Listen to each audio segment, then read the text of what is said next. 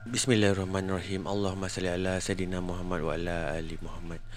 Assalamualaikum warahmatullahi wabarakatuh. Salam sejahtera, salam satu Malaysia dan salam satu Nusantara. Selamat kembali ke Malam Mistik. Apa khabar korang semua? Nama aku Anas Rahmat, storyteller yang menghantui malam sunyi anda. Buat yang masih baru kenal channel aku ni, yang baru singgah, yang baru terperasan channel aku ni, aku ucapkan selamat datang kat korang. Malam ni aku nak share kat korang dua kisah pengalaman driver van jenazah. Aku pasti ramai yang suka dengar kisah-kisah macam ni. Kisah yang bakal aku nak ceritakan kat korang ni, aku harap korang dapat jadikan sedikit pengejaran ataupun sedikit panduan bagi kita seorang manusia ni yang masih lagi hidup kat muka bumi ciptaan Allah Subhanahu Wa Taala ni. Right? Kisah ni berlaku pada seorang brother ni yang hanya nak dikenali sebagai Rahman.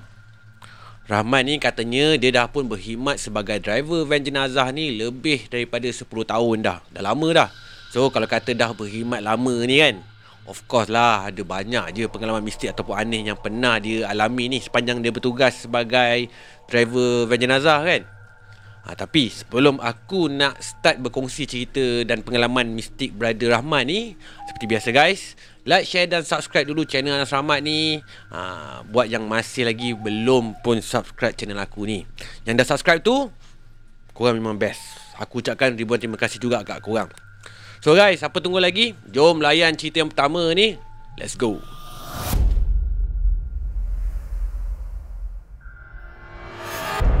Hari tu si Rahman ni dia dapat order untuk pick up satu jenazah ni untuk dibawa daripada rumah mayat Hospital Sultan Ismail Johor Bahru ke kampung halaman arwah ni yang masa tu terletak dekat daerah Batu Pahat negeri Johor. Jenazah yang dibawa ni jenazah seorang perempuan yang meninggal akibat daripada kemalangan jalan raya. Rahman ni dia memang jenis bawa van jenazah seorang-seorang je. Jarang dia ada teman, jaranglah dia ada geng. Ah dulu memang dia ada partner. Tapi bila partner dia dah kahwin ha, Sejak partner dia ni ada anak kecil Dia terus stop ikut Rahman ni buat kerja ni. So tinggallah Rahman ni buat kerja majariah ni seorang-seorang. Tapi bagi Rahman ni dia tak kisah pun. Ha, Lagipun Rahman ni bukan jenis penakut orangnya. Dia cakap kalau dia ni penakut Awal-awal lagi dah dia tak jadi pemandu van jenazah dah. Baik dia jadi grab driver je kan. Ha, Tapi even grab driver pun Kalau kata nak terserempak dengan hantu ni kau takkan boleh nak lari pun tetap juga akan jumpa. Betul tak? So back to the story.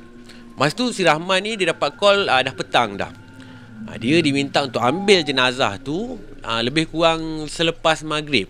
Uh, selepas je jenazah tu selesai di postmortem. So lepas uh, semayang maghrib tu bergegaslah si Rahman ni ke rumah mayat hospital Sultan Ismail tu untuk pick up jenazah tu.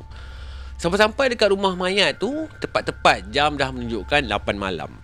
So dia pun tanyalah dengan attendant ke hospital tu sama ada jenazah arwah yang dia nak bawa tu dah disiapkan ke ataupun belum. So attendant tu cakap jenazah tu masih lagi tengah disiapkan. Dia kata jenazah baru je siap dimandikan ha, dan tengah dikafankan. Dia minta Rahman ni tunggu sekejap. So sementara si Rahman ni nak menunggukan jenazah tu siap, Rahman ni pun call terus keluarga arwah ni untuk confirmkan tempat dan lokasi yang dia nak kena hantar jenazah tu. So dalam masa yang sama juga, dia pun update lah sekali pergerakan dia dekat waris jenazah tu kan. Masa awal dia sampai kat rumah mayat tu, dia perasan tak ada orang langsung dekat situ. Tak ada langsung waris ke, keluarga ke, kawan-kawan ke atau siapa-siapa yang menunggu arwah ni. Dalam hati si Rahman ni pun terfikir juga, arwah ni tak ada keluarga ke yang nak menunggu dia kat sini? Tak ada ke kawan-kawan agaknya kan yang nak menunggu dia ni? So masa dia call keluarga arwah tu, si Rahman ni tanyalah sekali. Dekat sini tak ada ahli keluarga yang nak teman jenazah ke dalam van ke masa perjalanan nak ke Batu Pahat nanti? Si Rahman ni tanya macam tu dekat waris keluarga si arwah ni. Tapi kata keluarga arwahnya tu Tak ada orang pun yang tunggu dekat sana ha, Semua ahli keluarga arwah ni dah berkumpul dekat sini je ha, Maksud sini tu dekat rumahnya yang terletak kat Batu Pahat tu So si Rahman ni Bila dia dah dengarkan macam tu So dia faham lah Maksudnya Memang dia akan berseorangan je Bawa jenazah ni Tanpa ada sesiapa pun Ahli keluarga Ataupun kawan arwah Yang temankan dia nanti. Lebih kurang pukul 9 macam tu Jenazah pun settle dah dikapankan. Dah ready dah untuk berangkat. So Rahman ni teruslah bergegas untuk bawa jenazah tu balik ke rumah keluarganya yang terletak dekat Batu Pahat tu. Lebih kurang pukul 9 lebih macam tu, lepas selesai semua urusan dokumentasi tu, lepas maklumkan dengan ahli keluarga si arwah ni, teruslah si Rahman ni mulakan perjalanan dia bertolak daripada Hospital Sultan Ismail tu menuju ke Batu Pahat. Baru je start bertolak tu. Sampai dekat pintu pagar rumah mayat tu, Tiba-tiba ada seorang lelaki ni tahan si Rahman ni betul-betul dekat depan van. Nasib baik si Rahman ni sempat break kalau tak dah terlanggar dah lelaki ni. Lelaki yang tahan tu umurnya lebih kurang pertengahan 20-an. Ha, dia minta kebenaran si Rahman ni nak ikut sama hantar jenazah tu ke kampung halaman arwah ni. So Rahman ni pun dia tanyalah siapa lelaki tu kan. Lelaki tu cakap yang dia ni kawan baik si mati tu. Ha, dia cuma nak temankan jenazah tu dalam perjalanan je. So si Rahman ni dia okey je lah kalau ada orang yang nak temankan arwah tu dalam perjalanan dia menuju balik kampung tu.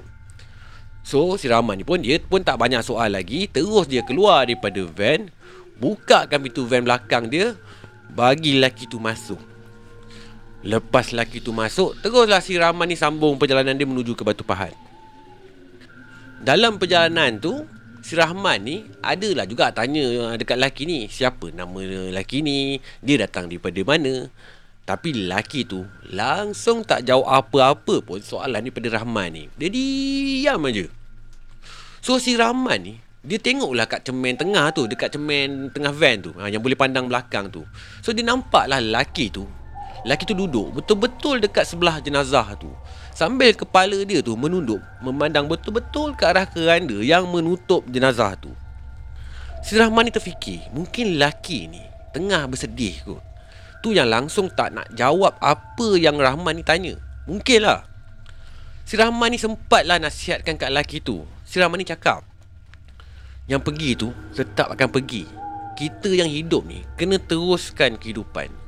Kita bantulah doakan arwah tu. Semoga rohnya tu ditempatkan ke dalam golongan orang-orang yang beriman. Insyaallah Rahman ni dia nampak lah. Bila dia tengok lelaki tu je lelaki tu macam menganggukkan kepala tau. Tanda setuju atau faham lah apa yang Rahman ni pesan dekat dia. Rahman ni memang tak banyak pun berbual dengan lelaki tu. Dia tahu lelaki tu tengah emosi so dia malas nak bercakap banyak dah.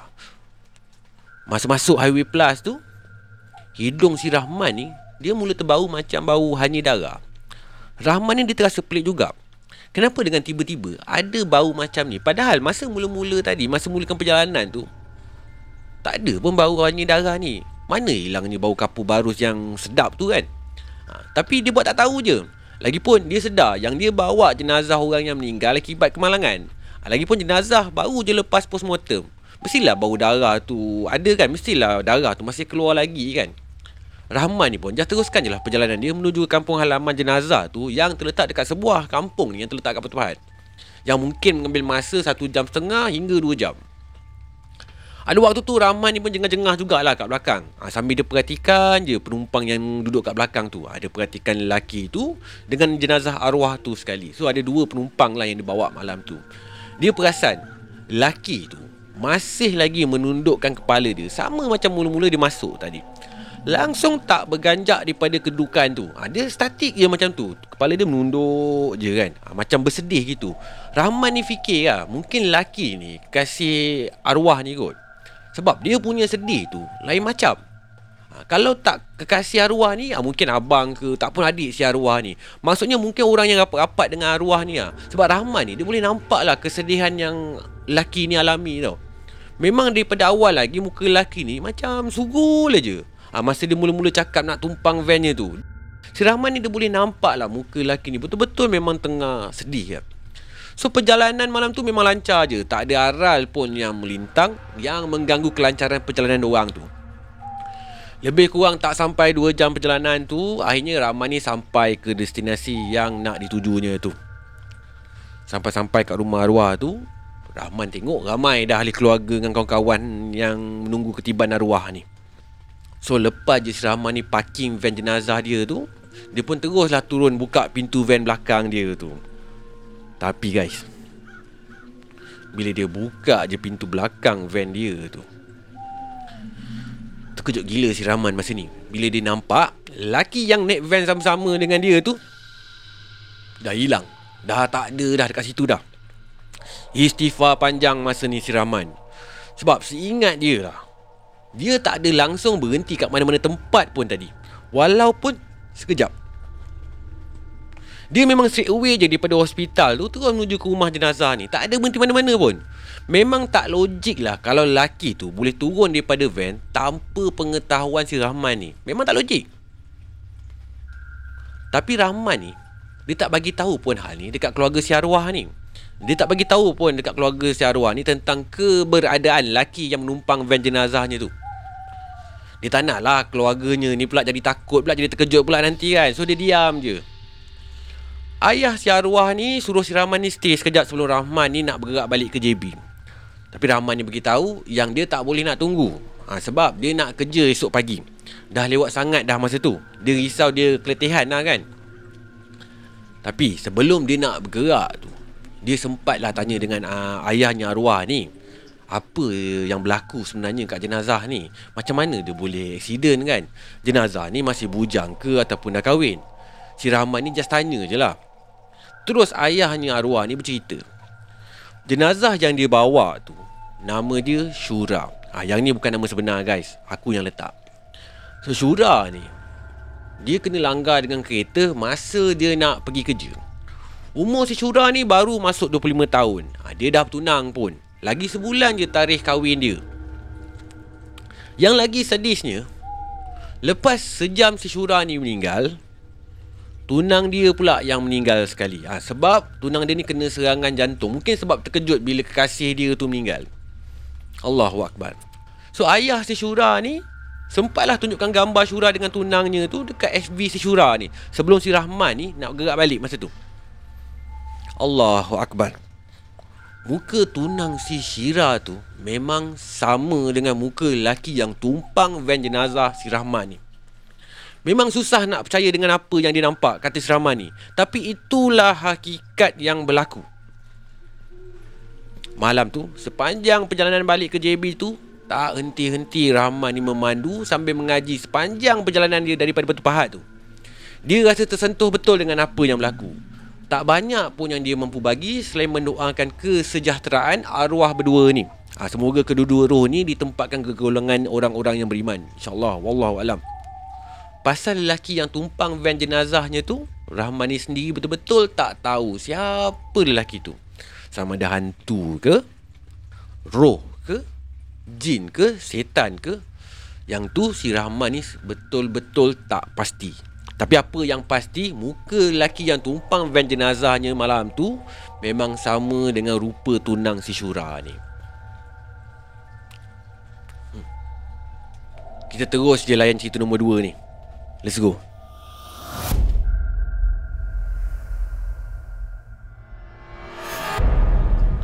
Kisah ni berlaku masa awal-awal lagi si Rahman ni berkecimpung dalam dunia pemanduan van jenazah ni. Ha. Masa tu dia just co-pilot je. Yang driver masa tu arwah sahabat dia Norman namanya. Hari tu diorang berdua ni nak kena hantar seorang jenazah ni daripada sebuah rumah kat kampung ni ke tanah perkuburan. Tak jauh pun jarak rumah tu dengan tanah perkuburan tu. Orang cakap tu kalau sebatang rokok pun tak habis. Kebetulan hari kejadian tu masa tu tengah musim tengkujuh. So boleh kata tiap-tiap hari pun memang hujan je memanjang. Ha, cuma masa hari kejadian tu, masa Rahman ni dia nak keluar rumah, cuacanya memang panas terik. Tapi walaupun cuacanya panas terik, tapi suasananya nampak redup je hari tu. Sampai-sampai dekat rumah jenazah tu, ramai ni tengok, ramai orang dah yang datang. Betul-betul punya ramai orang masa tu. Sampaikan dua orang ni nak parking van pun susah. Dalam hati si Rahman ni, dia terfikir juga, siapalah agaknya arwah ni kan? Artis ke? Tak pun ketua kampung ke? Lain macam betul orang punya datang ni. Sampaikan masa nak semayangkan jenazahnya tu pun Bukan main ramai lagi orang yang nak sama-sama nak semayangkan Ramai. Sampaikan tak muat ruang tamu kawasan rumah jenazah tu. Rumah tu rumah kampung je. Kalau kata rumah kampung ni Dekat hall dia ni memang besar kan. Tapi tetap juga tak muat Untuk orang ni beramai-ramai nak semayang masa tu. Lepas habis je semayang jenazah tu So cepat-cepatlah jenazahnya tu dibawa ke dalam van Memang Rahman ni dengan Oman ni masa ni langsung tak sentuh apa-apa pun jenazah tu. Ha, semuanya diuruskan oleh orang-orang kat situ. Norman ni dia just bagi instruction je masa nak masukkan jenazahnya tu dalam van. Perjalanan tu memang mudah betul kata si Rahman ni. Masa dalam perjalanan nak ke tanah perkuburan tu, sepanjang perjalanan tu harum je bau dalam van. Bau harum tu macam bau harum bunga-bungaan. Ha, lebih kurang macam tu. Sampai-sampai kat tanah perkuburan tu, perkara yang sama berlaku macam kat rumah arwahnya tadi. Orang dah ramai dah yang menunggu jenazah tu sampai. Semua orang pun macam berebut-rebut nak bantu angkat jenazah tu. Memang relax betul Rahman dengan Oman. Tugas uh, si Rahman dengan Oman masa tu just jadi driver je untuk arwah ni sampai ke tanah perkuburan. Yang lain semua dah ada orang yang bantu dah. Kebetulan pula masa kat tanah perkuburan tu cuacanya memang baik. Memang baik betul. Walaupun panas terik masa tu Tapi suasana tu memang redup je. Cahaya terik panas masa tu Cahaya matahari tu Dia macam dilindungi dengan awan tau. Dia macam ada matahari ha, Bawahnya tu Dilindungi dengan awan. Lepas tu berangin aja Aman, nyaman je suasana kat tanah perkuburan masa tu. Masa jenazah tu tengah dikebumikan Rahman ni terdengar penggali kubur tu cerita. Penggali kubur tu cakap Dia gali kubur ni sebelum dia dapat tahu arwah ni meninggal lagi. Entah kenapa agaknya, tiba-tiba dia macam tergerak hati nak gali kubur hari tu masa pagi-pagi lagi. Dia datang pagi tu dekat kawasan kuburan tu, dia cuma nak bantu kemaskan kawasan kuburan tu je sebenarnya. Tapi entah kenapa dengan tiba-tiba, dia rasa macam tergerak hati nak gali kubur pula. So dia pun ambil je tolak mini dia tu, terus dia gali satu liang lahat. So lepas je dia settle gali liang lahat tu, terus dia dapat call minta galikan satu liang lahat ada orang yang dah meninggal. Terus dia bagi tahu dekat orang tu yang liang lahatnya dah ready dah pun. Memang mudah betul urusan arwah ni. So selesai je pengemuian jenazah tu, Rahman dengan Oman ni pun balik. Masa perjalanan balik tu, Rahman ni tanyalah dengan Oman. Arwah ni meninggal sebab apa? Kenapa macam mudah betul urusan pengebumian arwah tu? Noman ni cerita. Arwah ni meninggal sebab sakit perut je. Dia meninggal masa dalam tidur. Masa hayat arwah ni hidup Arwah ni orangnya memang semua orang tahu Arwah ni jenis orang yang baik. Dia suka sangat bantu orang. Orang yang jenis say no Kalau ada orang yang minta dia bantu. Kalau bab menderma ni tak usah cakap lah. Dia tak ada duit pun Dia akan menderma juga. Arwah ni orang yang penyayang dengan binatang. Ha, Kalau kucing terbiar kat tepi jalan kat kawasan kampung tu ha, Memang arwah ni lah yang selalu bagi makan dia sanggup modalkan duit dia sendiri setiap bulan untuk beli friskies bagi kucing-kucing ni makan. Walaupun kat rumah dia tak ada beli kucing pun. Bukan takat kucing je. Anjing terbiar pun dia bagi makan sekali. So memang ada macam-macam lah kebaikan yang arwah ni buat sepanjang hidup dia sebelum dia meninggal tu. Sebab tu Allah naikkan darjat dia masa sepanjang proses pengebumian dia tu. So si Rahman ni bila dia mendengarkan cerita daripada Norman tu barulah dia faham kenapa Allah pemudahkan segala urusan pengebumian arwah ni. Sebab arwah ni orang yang baik-baik je semasa dia hidup. So si Rahman ni terasa hebat betul lah ganjaran yang dianugerahkan kepada orang yang baik-baik ni semasa hidup ni masa dia mati nanti. So tak lama lepas tu bila si Rahman ni sampai je dekat rumah dia baru je dia start duduk kat sofa kat rumah dia tu barulah hujan mula turun. Si Rahman ni bagi tahu Daripada kisah ni lah yang membuatkan dia suka bekerja sebagai driver van jenazah. Bagi dia, ini antara amal jariah yang mampu dia bagi sepanjang hidup dia. Dia buat kerja ni semua bukanlah sebab bayaran pun, bukanlah sebab duit pun. Kalau dia kerja jadi driver van jenazah ni hanya sebab duit atau bayaran, rasanya dah lama kot dia berhenti buat van jenazah ni. Fuh, bila cakap pasal kerja-kerja macam ni, bagi aku kerja sebagai pemandu van jenazah ni, aku anggap lah, ni aku anggap ini adalah satu kerja yang mulia. Tak semua orang pun mampu nak buat kerja-kerja macam ni. Yelah kan, kerja yang pakai tenaga, pakai keberanian. Kadang-kadang tu pendapatan tu bukanlah setimpal sangat dengan apa yang kau bagi. Kan? Tapi yang mahal tu, nilai pahalanya tu, itu yang mahal. Aku ni memang betul-betul respect lah dengan orang macam ni. Aku doakan semoga semua uh, pemandu van jenazah ni yang ada kat dalam dunia ni dimurahkan rezeki selalu insya-Allah. Amin. Alright guys. Dah habis dah dua cerita kisah driver van jenazah daripada pengalaman Rahman ni. So sampai sini je malam mistik kali ni Yang mana belum subscribe channel Anas Rahmat ni Tolong belanja aku subscribe Tekanlah butang loceng tu Supaya korang tak ketinggalan dengan cerita-cerita terbaru Daripada channel Anas Rahmat ni Hingga kita berjumpa lagi di malam mistik yang akan datang tapi kali ni aku nak habiskan cerita aku dengan Al-Fatihah. Alright guys, jom kita sama-sama sedekahkan Al-Fatihah buat keluarga ataupun sahabat-sahabat anda kita yang telah pergi ke rahmatullah. Al-Fatihah. Bismillahirrahmanirrahim. Alhamdulillahi rabbil alamin. Ar-Rahmanir Rahim. Maliki yaumiddin. إياك نعبد وإياك نستعين. اهدنا الصراط المستقيم. صراط الذين أنعمت عليهم. غير المغضوب عليهم ولا الضالين.